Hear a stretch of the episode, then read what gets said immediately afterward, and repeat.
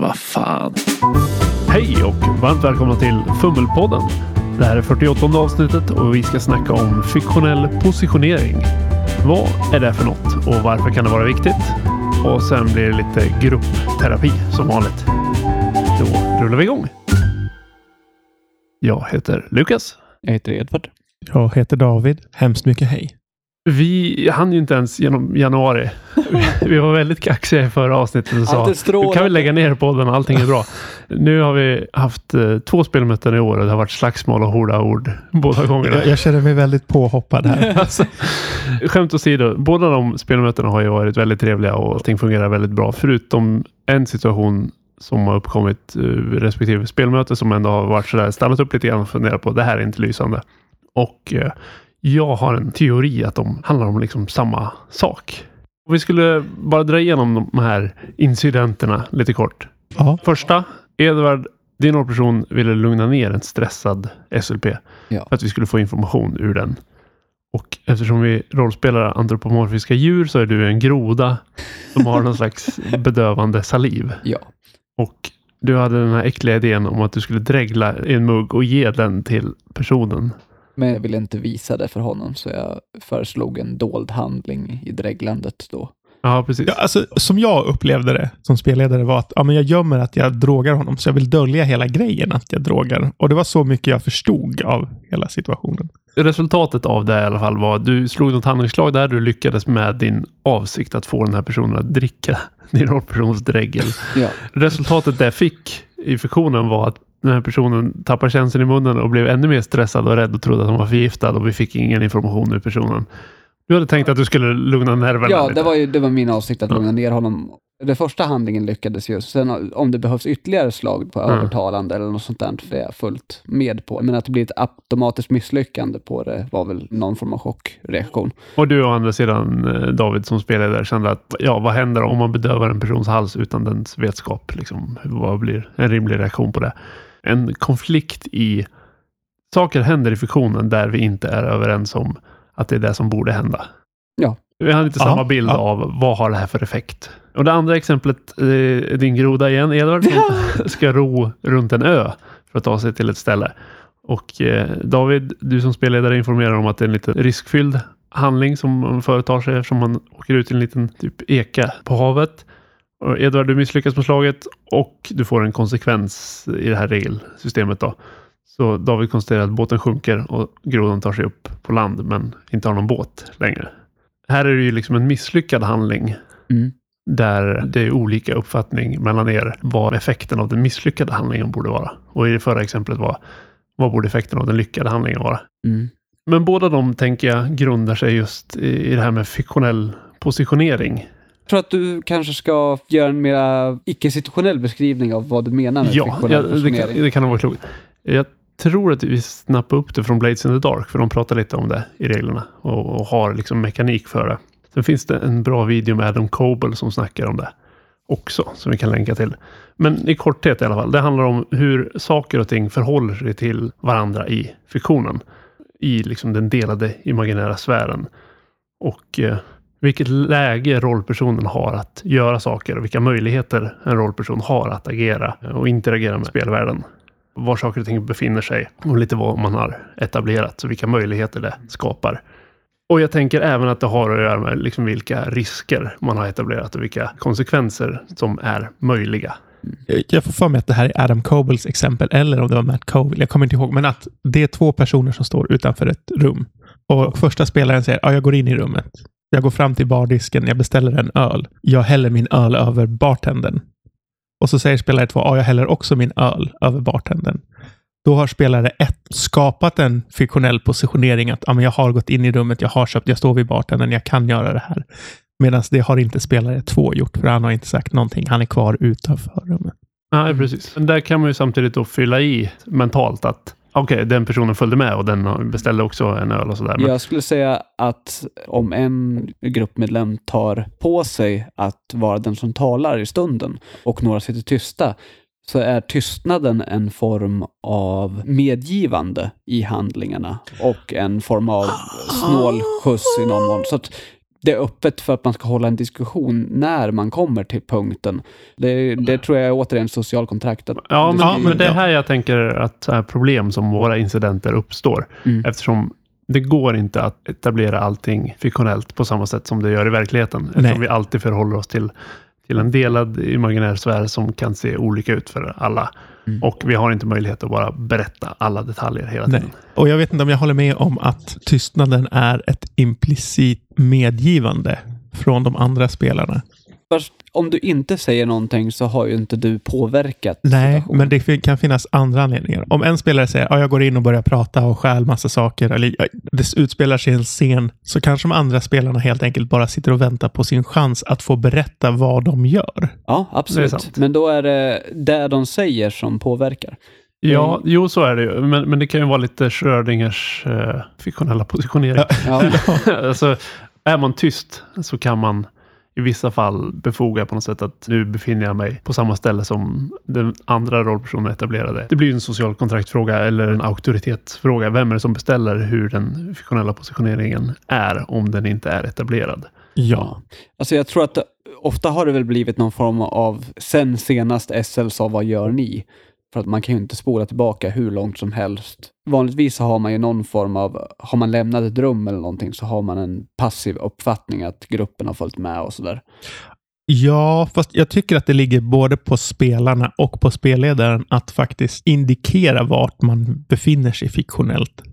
Att man som spelare kanske, ja men jag följer med den här personen eller jag vill göra någonting annat medan det här händer. Eller, alltså så att, jag tror vi är Ja. ganska bortskämda med det just nu, att vi har en grupp som är så pass aktiva med sådana beskrivningar. För jag har spelat med många personer som då kanske säger en, tre, fyra kommentarer under ett spelmöte.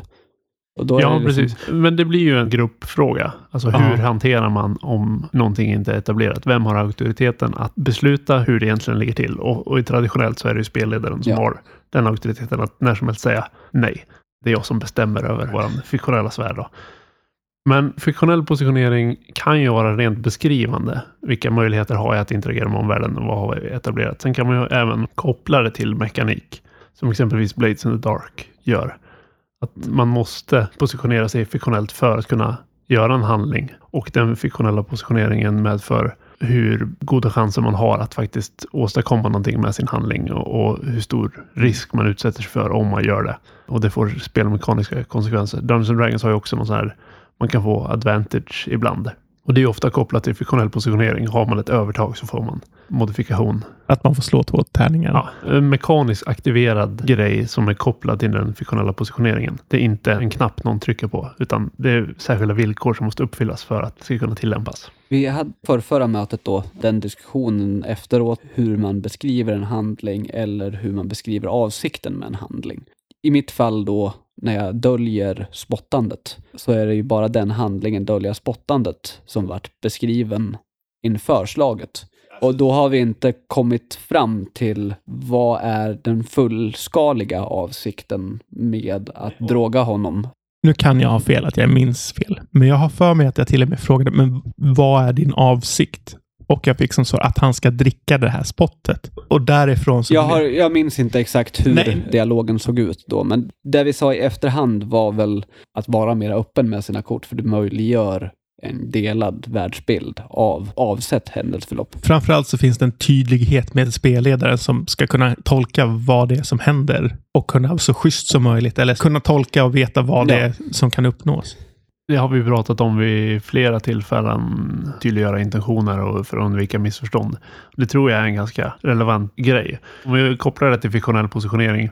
Du, Edvard, tänker att nu har jag positionerat mig för att den här personen ska bli lugn i och med min handling. Yes. Och David uppfattar bara den fiktionella positioneringen som att den kommer dricka förlamande slem. Eh, Så det är ju samma fiktionella positionering. Det finns en mugg med grodslem i. En Eh. mugg med droger i. Men, Ja, precis. Och om man dricker den så kommer man påverkas av drogerna. Mm. Så att allt det har vi ju liksom etablerat. Och jag kommer inte ihåg om det slogs något slag för att se Jag tror att det bara så här, jag slog slog bara slag. slumpmässigt om man drack eller inte Ah, okej, drack. ja. Att, så här, I efterhand, det är klart det skulle slås ett övertalarslag. Ja, även om det inte är en, en liksom ren retorisk övertalning så hade det varit eh, så här. Ja. Hur läser den här personen uppmaningen? Ja. Ja. Läser den som att det är något skumt på gång eller inte? Mm. Men målet var att få personen att dricka och personen drack. Det var Mm. bara att resultatet var helt annorlunda. Ja, alltså, Ja. och det hade väl varit ett läge för en diskussion. Hur skulle min karaktär som är läkare förvänta sig att personen reagerar om jag gör en sån här handling? Det är ju liksom den dialogen som hade varit nyttig. Det är en lite tråkig, traddig grej. Men eftersom vi har en spelledare som ändå har någon utfallsauktoritet med hänsyn till tärningar och sådär. då, Så kan det vara bra att fråga den spelledaren eftersom det är den spelaren som fattar beslutet. Jag tänker att jag borde kunna använda mitt slem för att lugna ner personen. Kan jag göra det? Uh, ja, det kan vi göra. Eller nej, det kommer nog bara bli värre. Och då vet vi det. Då har vi etablerat det. Jag tar ju på mig den största skulden i det här händelseförloppet skulle jag säga, eftersom det är jag som vill utföra handlingen. Skulden ligger ju på mig att hålla diskussionen om mina avsikter är rimliga. Jag tycker att det blir helt fel om vi pratar om skuld i båda de här fallen. För att jag sitter ju i en bekväm så här utifrån Ja. perspektiv där jag liksom kan bedöma hur saker hade kunnat gjort bättre eftersom jag inte investerade i dem personligen. Så det jag tänker i backspegeln är ju att hade du ställt en fråga eller deklarerat din intention tydligare, då hade David kunnat fått en möjlighet att värdera effekten innan den var beskriven. Och David, hade du bett om kontrollfrågor, vad är det du försöker uppnå med det här? Mm. Då hade vi kunnat ha det samtalet innan det faktiskt skulle beslutas och innan det hade skett i fiktionen. Diskussionen hade inte varit i affekt, utan diskussionen hade varit på ett hypotetiskt plan. Ja. Mm. Vilket är lätt att säga i efterhand. Men Det som är intressant också är ju egentligen att vi allihopa kände oss förhållandevis nöjda efteråt. Inte nöjda med interaktionen i stunden, men däremot nöjda med att eh, utfallet var intressant nog att inte störa oss på friktionen i stunden. det var en grej som vi stannade upp under spel och hade en liten diskussion om och en grej som vi hade en längre diskussion om efter spelmötet. Att hur blev det här egentligen och hur undviker vi det i framtiden? Vilket är intressant eftersom det uppstod ju ungefär samma möte igen. grej redan nästa möte. Det var nästan en omvänd situation eller något. Mm. Ja, det var re- mera regeltekniskt kan jag känna. Nej, jag tycker Ja, det andra nej. exemplet är- nästan ännu tydligare att det har med fiktionell positionering att göra. Ja. För att ni hade helt olika bild av vad förutsättningarna var. Eh, I första fallet hade ni olika bild av vad utfallet skulle bli av positioneringen och handlingen. Men i det här fallet så upplever jag att ni hade olika bild av hur positioneringen var överhuvudtaget. ja, men som sagt, vi hade helt olika uppfattningar om vad det handlade om. Mm. Till och med så här, när du skulle slå slaget så var du inne på, ja men det här är väl ett konstitutionsslag för att jag ska orka ro så här Ja. länge. Medan för mig var det verkligen en så här navigering slash överlevnad, att liksom jag ska kunna ta mig fram. Så att, Vi, vi bor på ena sidan av en ö och jag skulle ta mig till andra sidan ö i en roddbåt med uppfällbart segel. Och i min värld så, ja, men det, det enklaste sättet att ta sig runt är att ro. Och att ro en eka är ju ingen utmaning, tänker jag. Medan i min värld så ska någon ge sig ut på Stilla havet i en liten optimistjolle. Och det är ganska farligt och i vanliga fall så har man större båtar och man är hel, en hel besättning. Mm.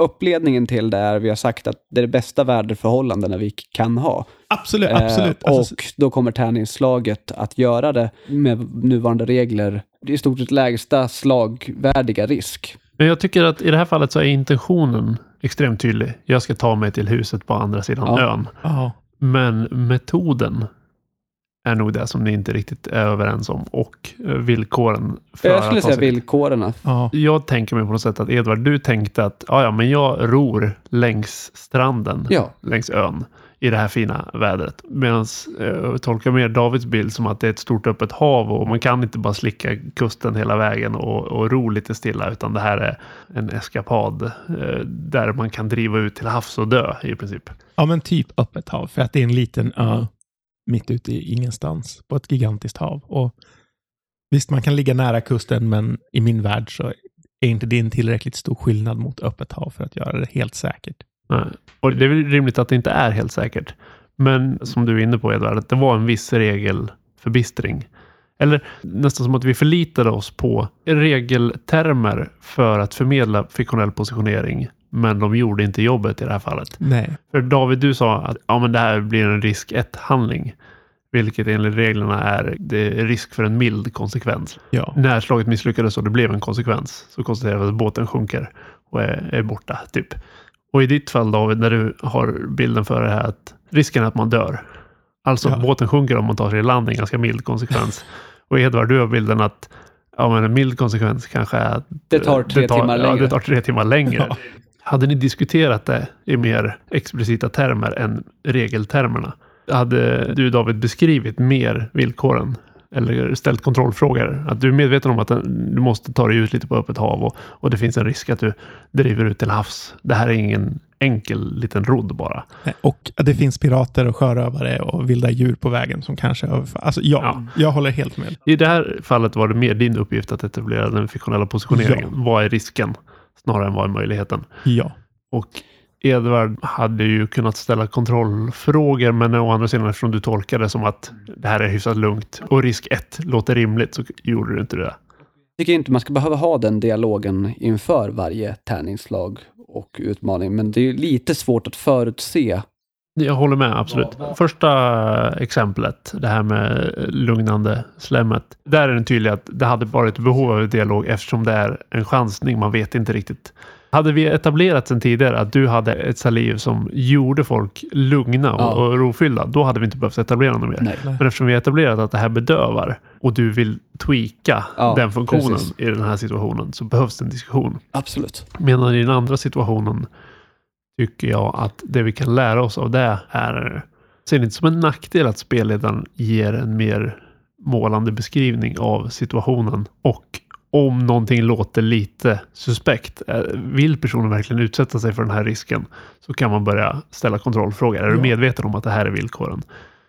Ja, och alla tärningslag är inte lika viktiga. Alla är viktiga på något sätt, men oftast så är det tydligare vad den fiktionella positioneringen är, tycker jag. Jag tror också i Blade så har de någon situation där effekten av en handling också är ett stort spektrum. För att där, det finns ju tre effektnivåer eller något sånt där på ett lyckad handling. Försöker du slå ner ett torn med en yxa eller något sånt där, här exemplet, så även om du lyckas perfekt med den handlingen kan du inte hugga ner ett torn med en yxa. Nej, du får Nej. loss en sten kanske. Ja, precis. Jag kan hålla med om att liksom riskskalan är någonting som får flyta lite grann, men då är det lite hur riskerna är beskrivna, för man måste ju fortfarande ta någon form av värdesättande beslut utifrån vad risken är sagd att vara. Ja, precis. Men tidigare så hette ju de här nivåerna typ mild risk, allvarlig risk eller ödesdiger risk.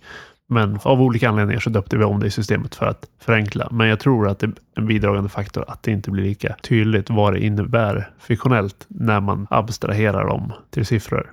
Nej. Och i det här fallet så tror jag att det var en skurk i situationen också. Att man kunde inte kommunicera tillräckligt tydligt vad man menade och, och det var olika uppfattningar om vad Ja. det innebar. I efterhand så är det lätt att identifiera de gångerna vi hade behövt förtydliga den fiktionella positioneringen.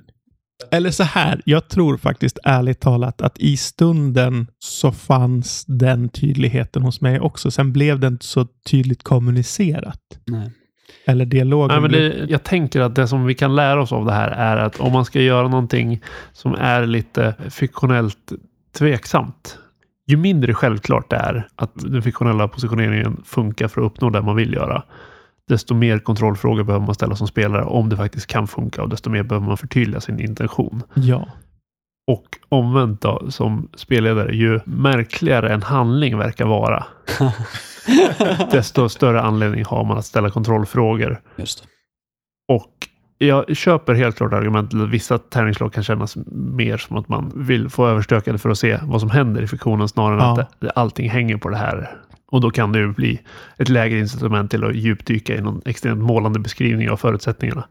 Men som spelledare, ju mer man beskriver förutsättningarna, desto mindre risk för missförstånd hos spelarna gällande den fiktionella positioneringen. Mm. Och lite vice versa. Men som du säger, det är lätt att analysera i efterhand, men jag tror ändå att det finns vissa lärdomar vi kan plocka med oss. Jag tycker i första fallet främst så är det ju någonting som blir lättare att undvika, för att där är det ju liksom någonting som är extremare handling. Jag tror Fast jag tycker andra- även i andra fallet tycker jag att det finns en tydlighet av det. För att på ett väldigt så här passivt aggressivt sätt försökte jag lägga de hintarna. Ja, det är jättekorkat, men så här. När vi pratade om den här båten som du lånade av en annan karaktär. Jaha, det är en liten optimistjolle. Ja, lycka till att ta dig ut på havet på den eller något sånt där. Så Ja, min tanke är, om en optimistjolle, då är det en båt som är lätt för en person att hantera, för att då är den anpassad för en person. Medan hade det varit en större båt så hade jag kanske haft en större problematik Ja, men exakt. i Och att det, är det, hantera och det är det jag menar. Att, att Vi gräver våra egna gropar. Exakt. Men det där tycker jag, det har jag också gjort många gånger, både som spelare och eh, spelledare. Så även om jag inte var delaktig i någon av de här situationerna så har jag varit delaktig i ofantligt många motsvarande situationer. I Edvards fall, det här med att inte beskriva intentioner. Både Edvard och jag delar ett arv av en spelledare som söker tillfällen att sabotera. Så om, om inte vi positionerar oss fiktionellt utan att avslöja vart vi var på väg, då skulle det saboteras, Ja, det enda målet. Men hade vi etablerat oss, hade vi fått godkänt för den fiktionella positioneringen, så hade vi ett läge att göra grejer som inte gick att säga emot för att den fiktionella positioneringen var så stark. Mm. Ja, Och det gör att vi kan ha lite tendenser ibland att, alltså motsatt samberättande, där kan man försöka etablera saker tillsammans. Men här på något sätt försöker man överraska spelgruppen, inte bara av paranoia utan även av dramatisk känsla. Ja. Att Man ingen bygg- vet var det riktigt är på väg. ja. Men det kan vara problematiskt när vi inte förtydligar intention. Jag, jag kan säga att som spelledare är det fruktansvärt frustrerande när man frågar okej, men vad vill du göra? Ja. Om man inte får svar på den Ja, frågan. Ja. Då kan man inte reagera på annat sätt. Nej, Det är någonting vi, vi bör jobba bort, men det är ju lätt att säga i en förlåtande grupp. Så Ja, det. Och sen även eh, i Davids fall, när man inte stoppar och när man inte är explicit med sina funderingar. Ja, ja, vi får se vart det här tar vägen. Och man bekräftar spelarens agens genom att säga, ja, ja, om det är det här du vill göra så får du göra det. Och man Men- vill inte bryta spelflowet genom att bara säga stopp, jag vill göra dig medveten om att regelmekaniskt och fiktionellt ser det ut så här, bara så att du är informerad om vad du ger dig in på. Innan du slår de här tärningarna så är det möjligt att din karaktär dör nu för alltid. Men egentligen så är det ju inget problem med Nej. det. Det är ju nästan bättre att pausa spelet inför potentiellt ödesdiger handling istället för att bara hinta lite grann och sen bara, "Ja, jag har försökt hinta, de får Ja. göra som de vill. För att det minskar risken för missförstånd. Absolut. Subtilitet är överskattat ibland. Ja, jag tycker inte nödvändigtvis att det är fel att börja med fiktionella beskrivningar av villkoren. Och sen om man upplever att spelaren inte fattar det, då säger man bara, är du medveten om det här? Och säger spelaren då, ja, ja, men jag är beredd att ta risken. Då kör man på. Yes. Och då Ja. efterhand, om allting går åt skogen, så var alla med på tåget. Ja. mm. Men om spelaren säger, va? Va, vad säger du? Va? Ja, händer? Ja. Då kan man ju känna, Phew, tur att vi inte bara gjorde ett slag och så Just hade det. vi blivit osams. Ja. Och det var väl det som jag också i stunden kände var jobbigast. Jag trodde att vi var överens. Vi båda förstod hur otroligt korkad den här idén var. Som den var i min värld. Mm. Och sen när man säger, ja men nu är jag snäll och bara sänker båten. Och sen Ja. bara, va? Vad är det som händer? Vad är det här för skit? Då blir man så men vänta, what? Att, Ja, men, och det blir ju lite sådär i små affekt också. Att man känner att ens beslut var motiverade och sen blir man ifrågasatt för det och då kan det vara lätt att känna att åh, nu blir jag ifrågasatt som person snarare än att här verkade vi ha haft olika Mm, uppfattning om. ja. ja. Det kommer säkert uppstå fler gånger. absolut. Bäst att prata ut om, både så här och i stunden. Jo, Ja. men och det gör ju att eh, när det händer nästa gång så kan vi bara, ah just det, nu händer det där igen. Och förhoppningsvis händer det lite mer sällan. Och man medvetande gör att det var inget ont uppsåt. Nej. Det var ett missförstånd. Och det var ju inte så att hela spelmötet bara Nej, absolut inte. bröt Det så var ju, var ju fem minuter och det liksom, i det här fallet så gjorde vi reduktion där vi sa att båten går på grund och du kan inte ta dig vidare med båten. Hur agerar du istället? Precis, och det här har vi gjort. Vi pratade om det här i någon podd, så att bevisligen har vi inte lärt oss tillräckligt från den gången. eftersom vi hamnade där igen. Ja, Men jag menar, rollspel är ju en så absurd grej eftersom, som vi var inne på tidigare, vi kan inte beskriva allt. nej. Men vi sitter och bara beskriver lite små saker och vissa är tysta och, och har ändå en förväntan på att vi ska ha exakt samma bild av hur allting ser ut med begränsningar av språket och alltså tidsmässigt Ja. bara möjligheten att beskriva. Så att det är ganska fantastiskt att det fungerar så många gånger som det gör och att det bara blir fel någon enstaka gång ibland. Ja. Och det tror jag är oundvikligt eftersom vi målar upp en fantasibild. Som alla har ganska unika uppfattningar om Ja, ändå hur det ser ut. Och det, det är säkert extremt olika, men det är ju spännande för att ibland så harmonierar ju det tillräckligt för att man inte ska märka av att hur olika de är. Ja, Och ibland så kan man bara justera lite grann att jaha, då hade jag missuppfattat och så justerar man sin bild lite grann. Och ibland så är man bara på helt olika våglängder och så blir det fel. Ja. Sättet att motverka det är som sagt förtydliga intentioner, ställ kontrollfrågor. Ja, var explicit i sina Ja. in, indikationer, inte passivt aggressivt. Ja, det, det är väl ett bra riktlinje. ja, men faktiskt. Ja, men både intentioner för den som gör handlingen och har jag uppfattat det här Ja. rätt? Det kan ju liksom andra spelare sticka in med också om man tycker att någonting verkar konstigt. Ja, och jag skulle också i efterhand tycka att det var skönt att bara så här haft den här, okej, men om du lyckas nu och tar dig runt ön och träffar häxan, så är det typ det du kommer hinna göra det här spelmötet. Är det okej? För det är ju jättetråkigt att se en fjärdedel av gruppen sitta och inte ha någonting att göra hela spelmötet. Nej, men det är ju samma sak igen där. Att istället för att ställa kontrollfrågor, istället för att föra en dialog innan någonting händer, finns det ändå en tendens att tänka att "Ah, ja, det här är det som den här personen har sagt. Och det här är det som är etablerat i fiktionen nu, så att då får det vara som det är. Istället för att ha det samtalet innan och undvika att någon blir missnöjd. Just det. Ja, Båda de här situationerna, hade vi haft exakt samma samtal innan tärningslag eller innan vi etablerade resultat i fiktionen, då hade man haft olika bild och så hade det blivit en, inte hetsig diskussion, men det hade kunnat blivit en investerad diskussion ändå. Man Ja. säger, jag håller inte alls med dig, eller vi har olika uppfattning. Men den blir värre efter. Ja, det är en helt annan sak att säga, nej men då gör jag inte det här slaget, till att nej, men då går vi tillbaka och ändrar hur utfallet blir. Ja. Ja, dels är det en stor skillnad i det. Och sen är det även en skillnad i, nu tycker jag att du är på väg att göra någonting som jag tycker är fel. Eller, nu vill jag att du erkänner att du har gjort fel. Eh, Det finns en motståndsskillnad där också. Men Absolut. nu, i det här fallet, vi backade ju inte egentligen bortom en handling, för vi lät ju liksom handlingen fortsätta, utan det här var ju, det här är Davids förslag på utfall av tärningslaget. Och Ja. vi sa, jag är inte nöjd med det utfallet. Jag tycker att det här var en linje, och så möttes vi halvvägs. Så det var liksom inte en extrem tillbakaspolning i det här fallet Nej. heller. Jag blev så tagen på sängen. För i min värld var det här verkligen jätterimligt och ganska snällt och sådär. Och så, då hamnade jag genast i som den här försvarsförställningen. Ja.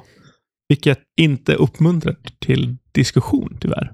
Så här, I efterhand så tycker jag inte alls att det är en orimlig situation alls. Men just i stunden så Ja. var jag Ja, ganska och, obekväm. och, och det är det jag menar att när du har sagt vad som händer, då har du gjort en handling. Ja, Och innan du har sagt vad som händer, då har du haft en tanke. Och det är lättare att få en tanke kritiserad än en handling. absolut. Mm. Så att ja, om man har samtalet före så blir det lättare. Absolut. Men det kommer inte bli så varje gång. Nej, nej. Det enda man kan försöka är att försöka ha det i åtanke att det här är en situation som skulle kunna leda till Ja. missförstånd. Och om jag ska vara ärlig, så jag tycker det är ganska skönt att de här diskussionerna dyker upp nu i spelmötet. Istället för att man bara sitter och gillar läget och blir förbannad till efter Ja. spelmötet Ja. som det har kunnat vara tidigare. Mm. Nu är vi mycket snabbare på att ta upp de här sakerna direkt när det Ja. händer. Ja. Och förhoppningsvis så kommer vi nu kunna bara bli bättre på att ta de här diskussionerna innan det blir en konflikt eller vad man ska säga. Ja, precis. Och Ja. man blir medveten om att det här är en potentiell konfliktsituation. Så man kan bara flagga lite för den innan. Men det kommer vi misslyckas med också. Jo, alltså, alltså, det, det vi- kommer ju hämna igen, men det, alltså, jag tror att vi fortfarande bygger ju upp någon form av bank av situationer där saker har gått snett. Så man kan ju sakta men säkert förhoppningsvis känna igen dem. Det är som den här deep learning AI. Ja, eller man lär sig att springa genom att bara misslyckas och misslyckas och komma lite längre varje gång.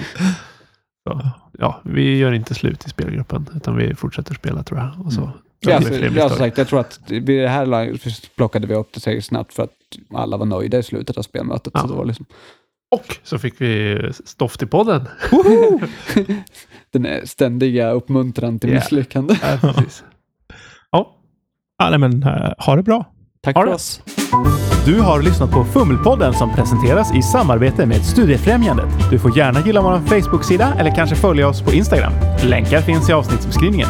Har du feedback eller tips på ämnen, hör av dig via sociala medier eller skicka ett mejl till info.fummelpodden.se.